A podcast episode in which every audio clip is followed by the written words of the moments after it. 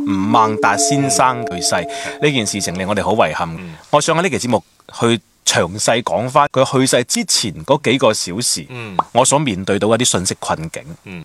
即係其實大家都知道佢微流啦，醫生預計佢未來幾個小時會死。即係其實呢個信息係好明確嘅，就係、大家都知道最後結果會係 點樣。係，但係佢去世之前，你發一個話佢去世咁嘅消息咧，呢個叫假新聞。啊嗯但係佢去世嗰個 moment 你發出嚟咧，呢、個就係真實嘅新聞。嗯你越快嘅話，跟住各個平台，無論係誒抖音啊、快手啊、微信啊，佢推俾你嘅呢個流量係會更加之多。作為媒體嘅利益嚟講，你一定係越快越好嘅。事後嘅競爭係白熱化，嗯咁但係。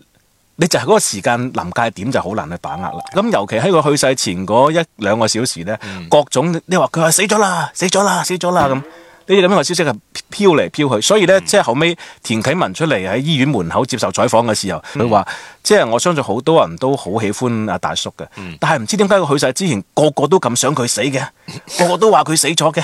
係，因為其實而家好多人都會想搶頭條，但係搶到頭條，萬一消息唔正唔準確嘅話呢佢可能個嗰、個呢、個成本會好高。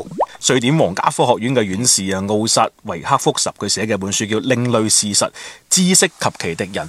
佢話依家越嚟越多嘅嗰啲信息呢，佢只係俾咗趨勢，佢講嘅係趨勢而唔係事實。即係我諗起我哋坊間一句經常講嘅説話就係、嘅假消息就係預言啊。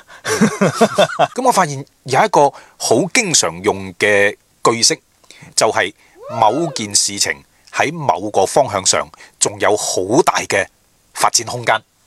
哇！呢句話真係即係技巧性相當之高。咁但係你講佢錯咩？你又唔覺得佢係錯啊？佢的而且確係描描述緊一個咁嘅狀態，但係往往去聽呢一條新聞或者聽呢個信息嘅人呢，佢會按照自己嘅價值判斷去拾取嗰個結果。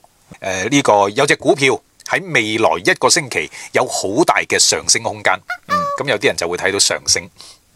有啲人咧就會睇到哦即係唔一定升，有啲人就會落個結論就話有可能下降。咁淨係即係呢個信息喺表述上邊嘅不確定性咧，導致呢個信息到最後出嚟嘅結果咧係出乎人意料之外。